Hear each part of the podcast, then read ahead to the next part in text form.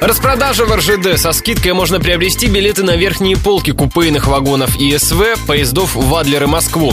Акция стартует в 10 утра и завершится в полночь. Проезд до 22 декабря.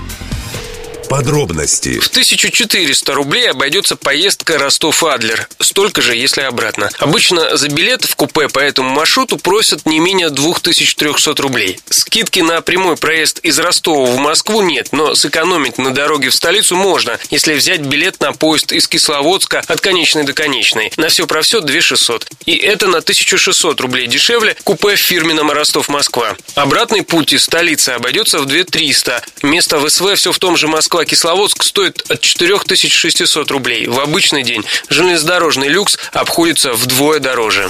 Для сравнения, самый дешевый перелет в Москву лоукостером «Победа» стоит полторы тысячи рублей. За эту цену с собой можно взять только 10 килограммов поклажи. При этом, если вы привыкли ходить с рюкзаком, его придется сдавать в багаж.